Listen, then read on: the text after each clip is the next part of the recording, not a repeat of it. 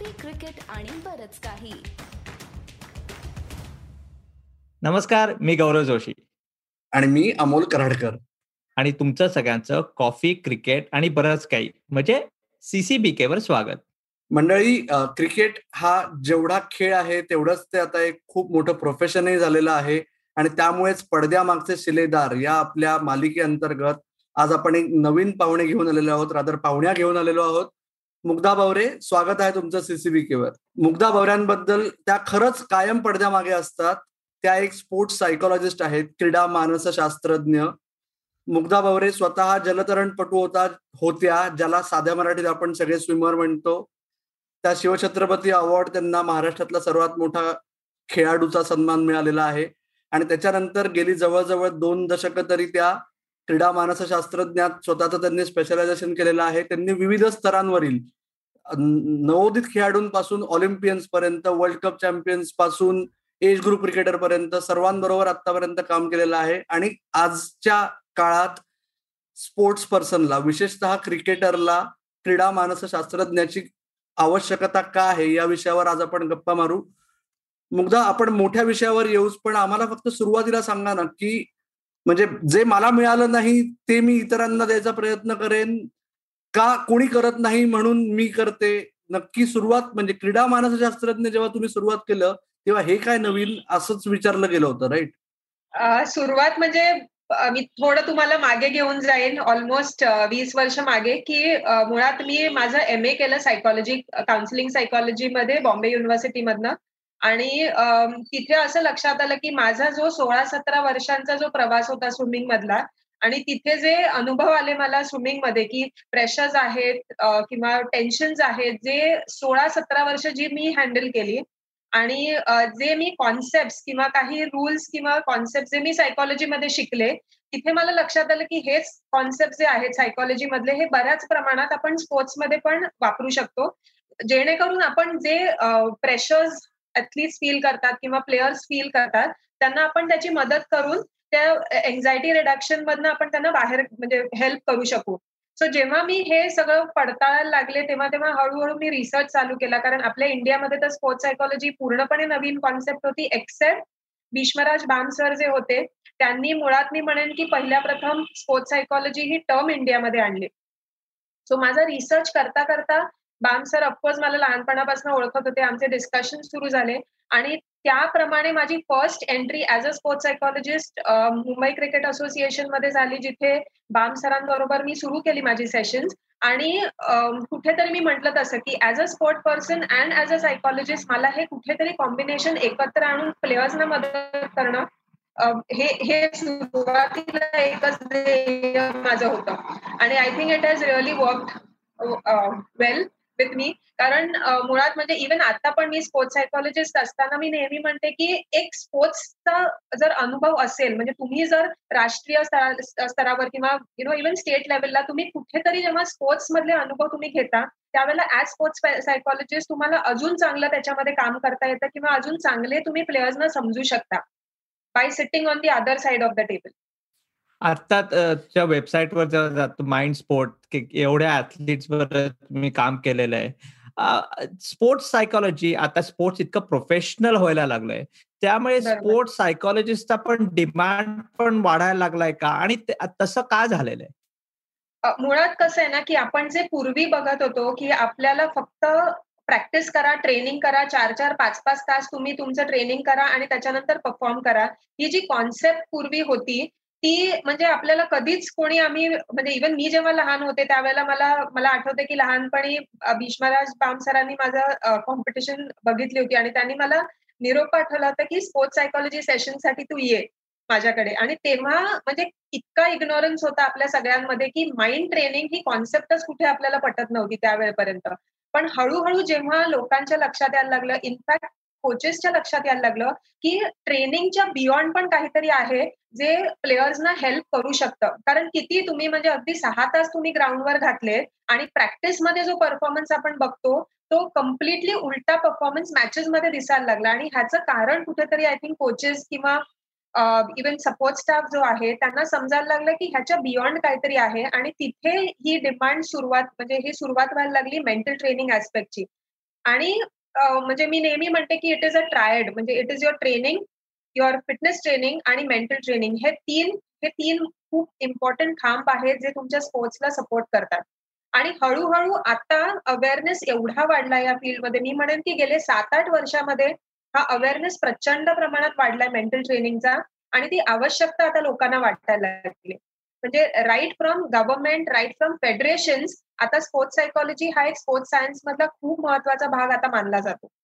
प्रश्नच नाही, तुम्ही खूप महत्वाचा एक मुद्दा मांडला मुद्दा की मेंटल ट्रेनिंग. म्हणजे युजली काय होतं, साधारण एक आपल्या समाजात एक समज आहे की अरे सायकोलॉजिस्ट म्हणजे काय, मला काय काय होतंय का, माझं डोकं तर ठिकाणावर आहे ना, त्याच्यापेक्षा ते ट्रेनिंगची गरज आहे, मेंटल ट्रेनिंगची. बरोबर. या बाबतीत या बाबतीत क्रिकेटर्स म्हणजे बाकी सर्व ऍथलीट्स आणि भारतातले क्रिकेटर्स हा जो फरक आहे, तर त्या याच्यात त्यांच्या मेंटल ट्रेनिंगमध्ये किंवा जी बेसिक उणीव भासते मेंटल ट्रेनिंगच्या बाबतीत, त्यात अदर ऍथलीट्स आणि क्रिकेटर्स याच्यात विशेष काही फरक जाणवले का तुम्हाला? Uh, माझं over a period of time, म्हणजे मी ऑलमोस्ट सगळ्या स्पोर्ट्स बरोबर काम केले, सगळे sports, you know whether it is cricket, swimming, athletics असो, कारण मी बरेच uh, आहेत स्पोर्ट्स माझ्याकडे. पण मी हा जो फरक नेहमी मी विचार करते की काही डिफरन्स आहे का ऍज पर स्पोर्ट्स. पण मेंटल ट्रेनिंगच्या बाबतीमध्ये ना क्रिकेट असो, स्विमिंग असो, आर्चरी असो, ऍथलेटिक्स असो, पण कॉन्सेप्ट ज्या आहेत ना ह्या सिमिलर राहतात, त्याच्यामुळे त्याच्यात ऍज अ क्रिकेटर आपण काही फरक नाही करू शकत ऑफकोर्स. पण आपण जे डिमांड्स म्हणतो, प्रत्येक फील्डचे जे डिमांड्स असतात किंवा प्रत्येक स्पोर्ट्सचे जे डिमांड असतात ना, त्यानुसार मेंटल ट्रेनिंग थोडंफार आम्हाला ऍडजस्ट करायला लागतं ऍज मेंटल ट्रेनर्स. एस्पेशली क्रिकेटमध्ये ना राईट फ्रॉम यंगर एज, जे मी मुंबई क्रिकेटमध्ये एस्पेशली बघितलं ना, प्रचंड pressure right from under fourteen आपण एक्सपिरियन्स करतो की मुलं त्या प्रेशर खाली जातात की मला टीममध्ये असायला पाहिजे. तर तिथे थोडंफार माझा जो अप्रोच असतो मेंटल ट्रेनिंगचा तो थोडाफार वेगळा असतो की that becomes not how you have to get in to the team किंवा how you have to start scoring, पण मोर दॅन दॅट मी युजली नेहमी क्रिकेटच्या बाबतीत म्हणते की अंडर फोर्टीन सिक्स्टीन हे जे दोन वर्ष आहेत ना, हे तुम्हाला स्वतःला एस्टॅब्लिश करणं स्किल वाईज हे तुम्हाला युटिलाइज करता आले पाहिजेत, so that under nineteen may be second year third year onwards तुम्ही actually we start getting in to that direction की आता मला अंडर ट्वेंटी थ्री किंवा कुठेतरी मला आता माझा एक गोल सेट करायचा आहे. पण आपल्या इथे इनफॅक्ट मी बघितलंय क्रिकेटमध्ये ना की थोडंफार उलट आहे, एवढी कटथ्रोट कॉम्पिटिशन आहे फोर्टीन सिक्स्टीन मध्ये की by the time player is out of under sixteen he is mentally fatigued, कारण एवढे प्रेशर तोपर्यंत एक्सपिरियन्स केलेलं असतं दोन म्हणजे ऑलमोस्ट चार वर्ष, दोन वर्ष फोर्टीन आणि दोन वर्ष सिक्स्टीन. सो माझा थोडा अप्रोच मेंटल ट्रेनिंग मध्ये वेगळा असतो की मला काय त्यांच्यासाठी गोल्स सेट करायचे आहेत, हे फोर्टीन सिक्स्टीन साठी वेगळे असतात. पण अदरवाईज ज्या इतर कॉन्सेप्ट आहेत मेंटल ट्रेनिंगच्या, they all remain the same. तू आता म्हणालीस की फोर्टीन सिक्स्टीनच्या वेबसाईटवर आता संतोष आयरचे, श्रेयस आयरचे वडील आहेत, त्यांनी चांगलं लिहिलेलं आहे की श्रेयसला खूप चांगलं टॅलेंट होतं, पण ते कन्व्हर्ट पुढे कसं करायचं तो तुमच्याकडे आला मदत केली. पण हे पेरेंटल प्रेशर असतो की काय आज धारणच केल्या, उद्या सहा तास जास्त प्रॅक्टिस कर किंवा जास्त पळ, हे तेव्हा सिच्युएशन्स येतात तेव्हा तुम्ही कसं म्हणजे त्या पॅरेंटशी बोलायचं का मुलाशी बोलायचं, हे कसं ऍड्रेस करायचं? मुळात ना मेंटल ट्रेनिंग सेशन्स हे एक परत एक इथे एक ट्रायड आहे, फक्त मुलांशी बोलून उपयोग नाहीये, कारण मुलं तर ऍज अ मेंटल ट्रेनर आपल्याकडे फक्त अर्धा ते मॅक्सिमम एक तास असतात, कोचेसकडे चार पाच तास असतात, पण बराच ते पेरेंट्स बरोबर काढतात. त्याच्यामुळे हे जे त्रिकोण आहे ना हा फार महत्वाचा आहे की हा इंटिग्रेट करणं मेंटल ट्रेनिंग मध्ये खूप आवश्यक आहे की जो काही मला फीडबॅक किंवा मला काही मुलांकडनं जे कळतंय ते of course keeping certain things confidential, तो मला फीडबॅक कोचना द्यायला लागतो आणि त्याप्रमाणे मला इव्हन पेरेंट्सशी बोलायला लागतं. त्याच्यामुळे जर आपल्याला त्या प्लेअरला सपोर्ट करायचं असेल तर कोच आणि पेरेंट्सचा सपोर्ट असणं हे खूप महत्वाचं आहे. आणि त्याच दृष्टीने मी नेहमी इव्हन पेरेंट्सना पण सांगते की players are playing three four hours on the ground but don't continue that game once they are back at home. कारण सतत सतत म्हणजे मुलं बऱ्याच वेळा मला सांगतात की आम्ही घरी आलो तरी सुद्धा तीन चार तास आम्हाला लेक्चर मिळतं. कारण कसं होतं ना की त्याचा इम्पॅक्ट म्हणजे तुम्ही कोचकडनं काही इन्स्ट्रक्शन ग्राउंडवर ऐकलेले असतात, परत पेरेंट्स येऊन अजून काहीतरी वेगळा फीडबॅक देतात आणि players are left completely in to a confusion state. So हे इंटिग्रेशन हे मेंटल ट्रेनिंग मध्ये खूप महत्वाचं आहे. आणि मी इनफॅक्ट पेरेंट्सचे सेशन्स पण घेते, पेरेंट्सचे ग्रुप सेशन्स घेते आणि इव्हन कोचेसचे सेशन्स घेते for just to make them understand what mental training is all about आणि आपल्याला ह्या एज ग्रुपमधनं एक्सपेक्टेशन्स काय हवे आहेत किंवा पेरेंट्सनी काय एक्सपेक्टेशन्स ठेवायचे ह्या दृष्टीने पण मी त्यांना थोडंफार ओरिएंट करते ग्रुप सेशन्स मध्ये. ओके, आणि सिनियर कॅटेगरी मधल्या क्रिकेटर्स पैकी असं किती वेळा होतं, जसं तुम्ही म्हणलात की गेल्या सात आठ वर्षात बदललंय चित्र, पण खरंच असं होतं का की स्वतःहून प्लेयर येऊन ओपन अप होतो किंवा सांगतो की हा मला आता प्रॉब्लेम आहे, तो कसा ऍड्रेस करू, हा ब्लॉक आहे, असं खरंच व्हायला लागलंय का आता? नक्कीच नक्कीच. म्हणजे मी फक्त क्रिकेट पुरतं नाही म्हणणार, हे मर्यादित आहे, पण हे ऑल अक्रॉस स्पोर्ट्स. आता जो अवेअरनेस आपण म्हणतोय ना हा एवढा क्रिएट झालाय की स्वतः प्लेअर, म्हणजे पूर्वी मला आठवते की वीस वर्षापूर्वी जेव्हा मी माझी प्रॅक्टिस सुरू केली त्यावेळेला हे खूप त्यांना अवघड जायचं की ऍज अ मेंटल ट्रेनर मी म्हणजे मी सायकोलॉजिस्टकडे किंवा मेंटल ट्रेनरकडे कसं जाऊ, जसं तुम्ही आधी म्हणालात तसं की no they consider that as a weakness. पण आता हे चित्र पूर्णपणे गेल्या सात आठ वर्षामध्ये तर मी कम्प्लिटली हे चित्र बदललेलं बघतीये. म्हणजे एलिटिस्ट अथलीट सुद्धा they are actually asking to the government and federation for help as from the sports psychologist. हे एवढा पूर्ण आय थिंक ही उलथापालथ ह्या फील्डमध्ये झालेली आहे, कारण कुठेतरी ना प्लेयर्सना पण ते रिअलाइज होत आहे की जे ते प्रेशर्स तिकडे हँडल करू शकत नाहीये, for that they need some some kind of help. And it is not that की मला वेळ लागलाय का किंवा मला काहीतरी माझ्यामध्ये काही कमी आहे का, पण it is only for their performance enhancement they need these kind of mental training sessions is what they have actually started understanding. आणि it is a good change मी म्हणेन. म्हणजे इंडियामध्ये एवढ्या लवकर आपल्याला हा चेंज दिसणं हे थोडं अवघड होतं, पण आय थिंक आता इथे ड्रास्टिक चेंज होतं या फील्डमध्ये.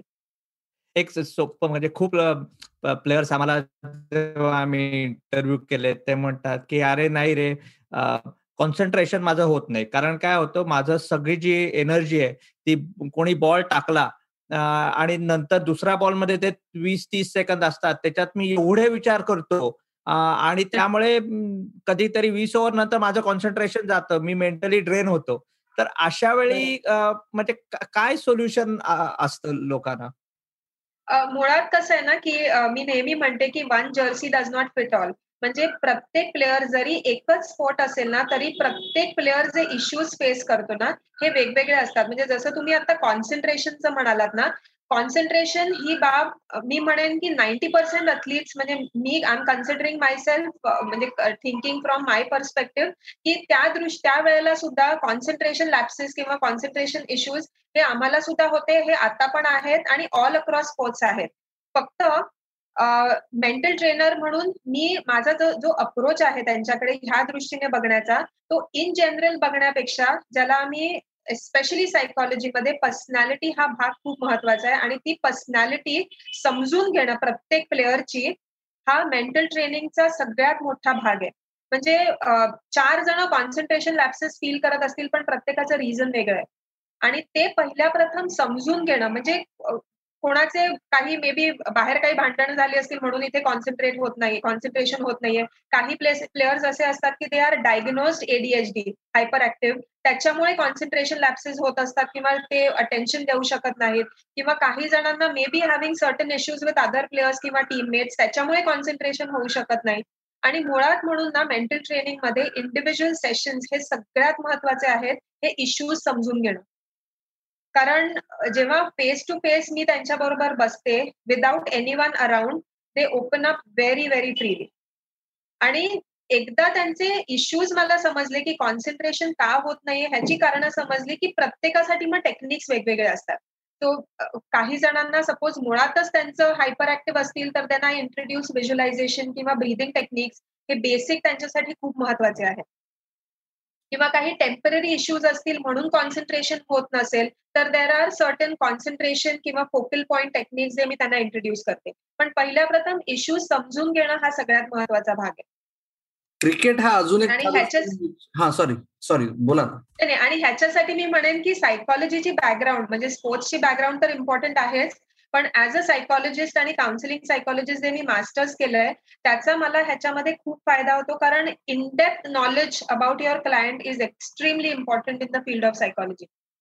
एखादा आम्हाला उदाहरणासकट थोडंसं डिटेलमध्ये समजावून सांगाल? म्हणजे आम्ही नाही म्हणत की तुम्ही एखाद्या खेळाडूचं नाव घेऊन सांगा, बरोबर, एक उदाहरण की जेणेकरून लिसनर्स आणि व्ह्युअर्सना जास्त बरं पडेल हे समजून घ्यायला. मुळात म्हणजे मी एक प्रोसेस ही जी एक हा एक प्रकार जो असतो हा आपल्या सगळ्या स्पोर्ट्समध्ये खूप महत्वाचा आहे. आणि बरेच वेळा आपण ऐकतो सुद्धा ऍज कोचेस किंवा ऍज पेरेंट्स सगळे म्हणत असतात की just concentrate and be in the present moment. So मी एक उदाहरण देईन की मी वेट लिफ्टर्सना पण ट्रेन करते आणि त्याच्यातलं म्हणजे एलिट जे आपले इंडियन वेट लिफ्टर्स आहेत, सो त्याच्यातला एक किस्सा असा आहे की ती जी वेट लिफ्टर होती ती बेसिकली तिकडे त्यांच्या त्या प्लॅटफॉर्मवर गेल्यानंतर बिफोर लिफ्टिंग द वेट हजारो थॉट्स डोक्यामध्ये येत होते आणि त्यामुळे तिचं म्हणजे being one of the topmost weight lifters she was not able to lift the weights. तो आता म्हणजे हा इश्यू होता आणि that this weight lifter faced in two thousand sixteen Olympics. आणि त्याच्यानंतर जेव्हा मी चालू केलं तिच्याबरोबर काम करायला, सो मुळात मी जे म्हटलं ना की coming back on to the process, so ह्याच्यामध्ये पहिलं मला मुळात समजून घ्यायला लागलं की तिची थॉट प्रोसेस काय होती जेणेकरून ती तिथे प्लॅटफॉर्मवर मोठ्या मोठ्या कॉम्पिटिशन्सला गेल्यानंतर she was not able to lift the weight whereas otherwise she was almost world number one. तर हा जो फरक आहे तो थिंकिंग प्रोसेस, म्हणजे मी मेंटल ट्रेनिंगचं सिनोनिम म्हणते की mental training is all about the way you think. So तिथे मला पहिल्या प्रथम जाणून घेणं फार आवश्यक होतं त्यावेळेला की काय डोक्यामध्ये ऍक्च्युली चाललंय. ऑफकोर्स आपल्याला प्रेशर तर दिसतच आहे, पण प्रेशर मी म्हणेन की बऱ्याच कारणांमुळे प्रेशर असतं की तुम्ही कॉम्पिटिशनला जाताय, मला जिंकायचं आहे की मी हरेन, हरले तर काय होईल, माझे कॉम्पिटिटर्स कसे आहेत. सो मुळात आपला जो अप्रोच आहे त्या कॉम्पिटिशनकडे बघण्याचा हा ऍज अ मेंटल ट्रेनर मी समजून घेतल्यानंतर मग काही स्पेसिफिक प्रोसेसेस मी मी बेसिकली तिच्याबरोबर वर्कआउट केल्या to bring her on to the present moment. म्हणजे आपण नेहमी कॅज्युअली इव्हन प्लेयर्सना एक हे देतो की काय नाही रे, काय होणार नाही, तू तुझं काम कर. सो ऑफकोर्स म्हणजे in in a way we are asking them to stay in the present, पण मेंटल ट्रेनिंगमध्ये स्पेसिफिक व्हेरी स्ट्रक्चर्ड आणि सायंटिफिक प्रोसेसेस असतात जे आम्हाला त्या प्लेयर्सना सांगायला लागतात. आणि इनफॅक्ट ते माइंड तुमचं प्रेझेंटवर कसं आणणार rather than thinking about winning, losing, ह्याच्यावर आपल्याला भर द्यायला लागतो. आणि मेंटल ट्रेनिंग मध्ये दोन कॉन्सेप्ट्स आहेत, म्हणजे ज्याला आपण म्हणतो एक्सलन्स सेंटर्ड अप्रोच आणि winning centred approach. Winning centred म्हणजे जिथे all the time we are thinking about मी जिंकेन की नाही, मी हरले तर काय होईल. आणि जो एक्सलन्स सेंटर्ड अप्रोच आहे तो तुमचे स्किल लेवल तुम्ही किती डेव्हलप करताय रिगार्डलेस ऑफ मी जिंकेन किंवा हरेन. So as mental trainer, I have to keep on concentrating on developing their mindset, which is excellence-centered approach. कारण जर तुमचे skills are ten on ten, मग तुम्ही कुठच्याही कॉम्पिटिशनमध्ये जा, whether it is your world championship किंवा वर्ल्ड कप, कुठेही असाल, you are able to perform. पण हे रिअलाइज करून देणं प्लेअरना की त्यांचं थिंकिंग प्रोसेस कुठे रॉंग जात आहे, हा ऍज अ मेंटल ट्रेनर हा सगळ्यात महत्वाचा भाग आहे. So I hope I have answered your question. एक एक ह्याच्यात आता नवीनच म्हणजे फील्ड स्पोर्ट्स सायकोलॉजी पण मध्ये घालायला पाहिजे आणि तसं होतं. आणि ते म्हणजे सोशल मीडिया प्रेशर, कारण yes, yes. आता सोशल मीडिया प्रेशर आलाय. पूर्वी पूर्वी मी आणि अमोल जे लिहायचो ते क्रिकेटर्स वाचायचे आणि मग आम्हाला behind close doors may be शिव्या द्यायचे, वाईट बोलायचे. पण आता सोशल मीडियावर म्हणजे पत्रकार सोड बाहेर ऍव्हरेज माणूस काय म्हणतोय, काय त्याचे ओपिनियन्स पण पण इम्पॅक्ट होतात. तर हे कसं बदललं? आता क्रिकेटर्स किंवा बाकीचे ऍथलीट्स येतात आणि how do you action that की आता सोशल मीडियात बघूच नकोस का? काही क्रिकेटर आम्हाला सांगतात आम्ही काही वाचत नाहीत, पण आम्हाला माहितीये सगळं वाचतात. हे कसं म्हणजे डेव्हलप होत चाललंय? मुळात आता सोशल मीडियाचे जे म्हणजे त्याचा इम्पॅक्ट भरपूर आहे आपल्या प्लेयर्स प्लेयर्सवर. आणि एस्पेशली जेव्हा we are coming closer to Olympics किंवा we come closer to Asian Games, Commonwealth, त्यावेळेला हे प्रेशर हे खूप वाढलं जातं. एक्सपेक्टेशन्स हे ह्याच्यातनं पास ऑन होत जातात सोशल मीडियाकडनं. आणि तिथे जनरली म्हणजे आता इनफॅक्ट प्लेयर्सनीच ते ऍक्शन घेतात की they are out of social media for almost three to four months in advance. म्हणजे आता ऑलिम्पिक्सच्या आधी मी आता ज्या प्लेयर्सना ट्रेन करते they are almost all of them slowly getting out of the social media picture. म्हणजे ते फोन बंद करतात किंवा ते फोन नंबर चेंज करतात आणि खूप स्पेसिफिक लोकांकडेच त्यांचा फोन नंबर असतो, सो दॅट बाकी कोणी त्यांना कॉन्टॅक्ट नाही करू शकत. हे इनफॅक्ट मी म्हणेन की थोडंफार गरजेचं आहे, कारण ज्या प्रकारे सोशल मीडियाचा इन्फ्लुअन्स होतो प्लेयर्स बरोबर हा मी स्वतःच्या डोळ्यांनी बघितलेला आहे.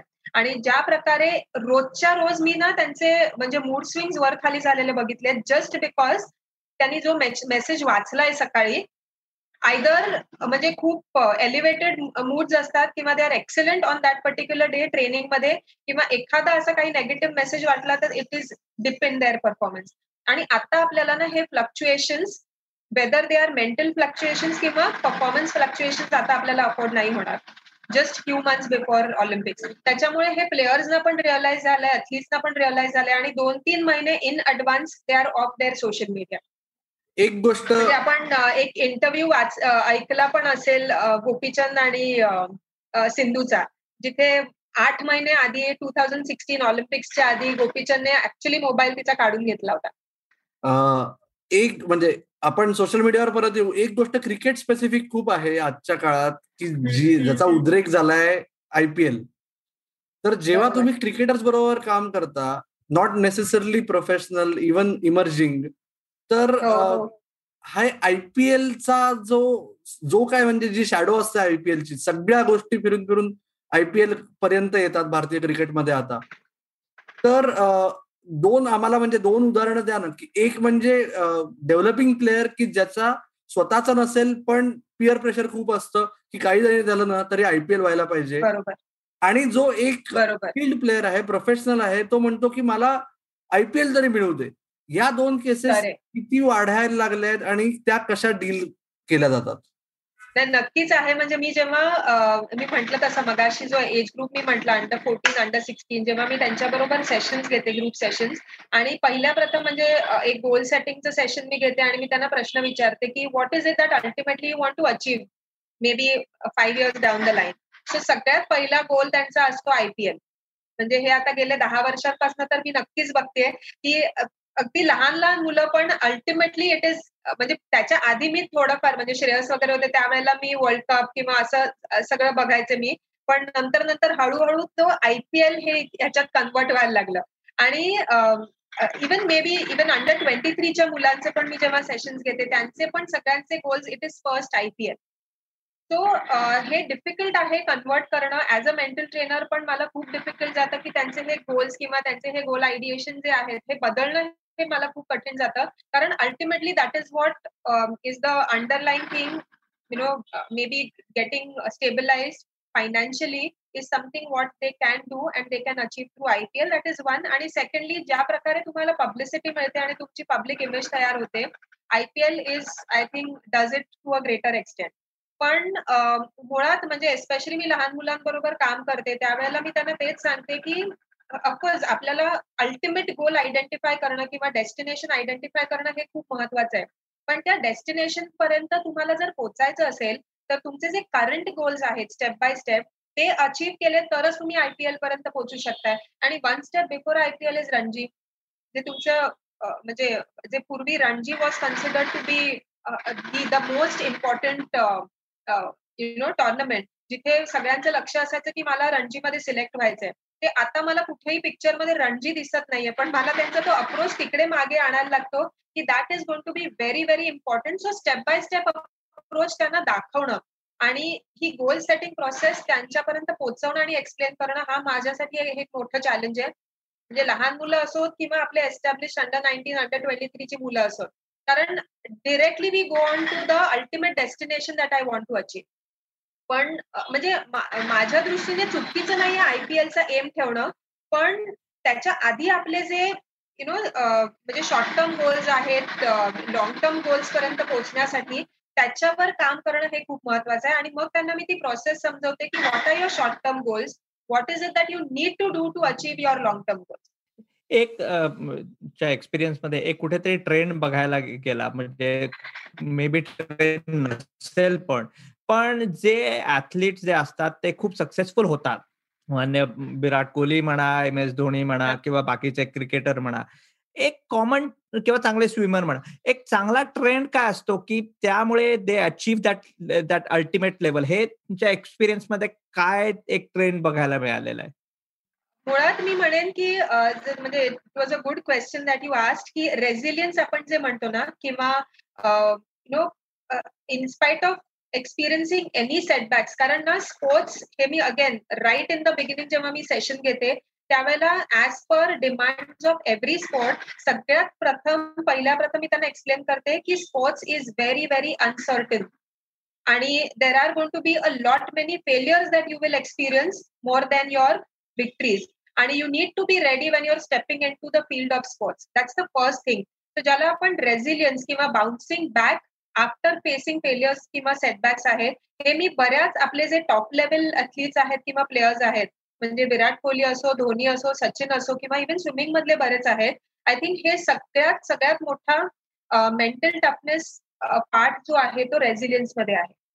कारण कुठेही म्हणजे तुम्ही फेल्युअर एक्सपिरियन्स करून त्याच्यातनं तुम्ही कसं उठताय आणि परत येताय हा सगळ्यात महत्वाचा मेंटल टफनेस मधला भाग आहे. पण हे जे काही स्पोर्ट्समन जे असतील, क्रिकेटर असतील, ते म्हणजे बाउन्स बॅक ॲबिलिटी किती टक्क्यांची असते? पाच टक्के, दहा टक्के? बाकीच्या नव्वद टक्क्यांचं कसं मॅनेज करायचं? कारण ते पण एक म्हणजे they look at that as failure. पण कदाचित फक्त इंडियाकडे किती म्हणजे एका एका वेळी अकरा क्रिकेटरच खेळू शकतात, तर हे रेलेव्हंट करून द्यायचं हे पण एक टास्क असतं का? एक्झॅक्टली एक्झॅक्टली म्हणजे बाउन्सिंग बॅक जे आहे ना म्हणजे रेझिलियन्स तुम्ही जे म्हणाला ते टू सम एक्सटेंट एक इनबॉर्न अबिलिटी पण असते. म्हणजे एक तुमचा पर्सनॅलिटीचा भाग असतो जो मुळातच तुमच्याकडे असतो and you are born with it. पण बाकी ज्यांच्याकडे नसतो त्यांना म्हणजे परत हे एक मेंटल ट्रेनिंग मधला चॅलेंज आहे की मला ते डेव्हलप करायला लागतं आणि डेव्हलप म्हणजे मला तो बिहेवियर चेंज त्यांच्यामध्ये घडवायला लागतो. आता एक थोडा डिफरन्स पर्सनॅलिटी आणि बिहेवियर मधला की personality is what you are born with पण बिहेवियर इज टेम्पररी पिरियडसाठी I need to create in in in in the mind of athletes. कारण आपण तो कॉन्स्टंट चेंज नाही ठेवू शकत. म्हणजे फॉर एक्झाम्पल मी तुम्हाला सांगते की मी बॉक्सर्स बरोबर काम करते, एलिट बॉक्सर्स बरोबर, तर आपल्याला बॉक्सिंग हा एक अग्रेसिव्ह गेम आहे हे माहिती आहे. पण इनफॅक्ट मी हा बॉक्सर्स बरोबर जेव्हा काम करते त्यांच्या पडद्याच्या मागे हे कम्प्लिटली वेगळे प्लेयर्स असतात. म्हणजे त्यांच्यामध्ये अग्रेशन मला एक टक्का सुद्धा दिसत नाही. म्हणजे दे आर सो सॉफ्ट आणि सो माइल्ड. तर त्याच्यामध्ये हा जो भाग आहे ना हा टेम्पररी बिहेवियर चेंज हे त्यांच्या रिंकमध्ये त्यांना ते घडवून आणायला लागतं. Otherwise they are absolutely docile आणि very very soft. So even resilience मध्ये पण तोच भाग आहे की मला ते घडवून आणायला लागतं आणि the only technique that helps them to work on this आणि get back in to the resilience is goal setting. आणि गोल सेटिंग म्हणजे आपण ही टर्म खूप वेळा ऐकली, इव्हन कॉर्पोरेटमध्ये फेमस आहे आणि बरेच प्लेयर पण म्हणतात की हम तो गोल सेट करते मगर उसका कुछ फायदा नाही आहे. पण जे मेंटल ट्रेनिंग किंवा स्पोर्ट्स सायकोलॉजीमध्ये गोल सेटिंग आहे ना it's a very very scientific आणि structured process for goal setting आणि ती मी त्यांना शिकवते. आणि त्यांचा कुठेतरी हे जे रेझिलियन्स आहे किंवा गोल सेटिंग प्रोग्राम आहे किंवा you know how they can bounce back in spite of experiencing certain failures हे मला त्याच्यातनं त्यांना डेव्हलप करायला लागतं. मुग्धा, माझ्याकडून एक शेवटचा प्रश्न आहे तुम्हाला की गोल सेटिंग बद्दल नाहीये किंवा आहे इन अ वे की दोन उदाहरणं परत म्हणजे प्रातिनिधिक स्वरूपाचा दोन केसेस क्रिकेट मधल्या की एक आहे श्रेयस अय्यरची की ज्याला बरोबर वेळच्या वेळी ब्रेक थ्रू मिळाला पण संघात स्थान अजून भारताच्या नीट स्वतःचा बळकट करता आलेलं नाही. दुसरा उदाहरण आहे सूर्या यादव की जो मेरा नंबर कब आएगा ही त्याची वाट पाहणं लांबलंय लांबलंय लांबलंय. तर अशा वेळेस प्लेयर्सना डोकं त्यांचं थाऱ्यावर ठेवण्यासाठी तुम्ही कशा पद्धतीने अप्रोच करता? थोडा टफ क्वेश्चन आहे पण अ गुड क्वेश्चन. आणि इकडे मी म्हणेन की पहिल्या प्रथम गोल सेटिंग हे तर आहेच आहे आणि यु नो मेंटेनिंग पेशन्स. म्हणजे अगेन स्पोर्ट्समध्ये जे मी म्हणते ना की अनसर्टनिटीज भरपूर आहेत त्याच्यातला हा भाग आहे की आपल्याला ब्रेक थ्रू कधी मिळेल किंवा आपल्याला चान्स कधी मिळेल हे आपल्याला कोणालाच सांगता येत नाही. So there are two terms that I use की what is under our control and what is outside our control. आणि मेनली ऍज ह्युमन बिंग्स आपलं नेहमी नेचर असं बघितलं जातं की ज्या गोष्टी आपल्या हातात नाही आहेत त्याचाच आपण जास्त विचार करतो आणि प्रेशर घेतलं जातं. सो मुळात त्यांचं हे जे माइंडसेट आहे हा बदलून की what is under our control. So जे मी इव्हन सूर्याबद्दल म्हणेन की ही just kept on trying trying trying without giving up at any moment. आणि डोमेस्टिकमध्ये पण त्याचा एवढा चांगला परफॉर्मन्स आहे that is only because he just kept on trying without giving up. आणि that is what I call it as trying and giving your best and you know, controlling your mind on the things which are under your control rather than thinking about की मला कधी chance मिळेल किंवा मी select कधी होईल, ह्या गोष्टी न बघता just have the focus on what I can do so that कधी ना कधी तरी माझी place तिकडे होईल. So ही जी consistency आहे performance मध्ये, especially sports मध्ये आणि cricket मध्ये, तर हा पहिल्यापासून मी word ऐकलाय की if you are consistent you are selected.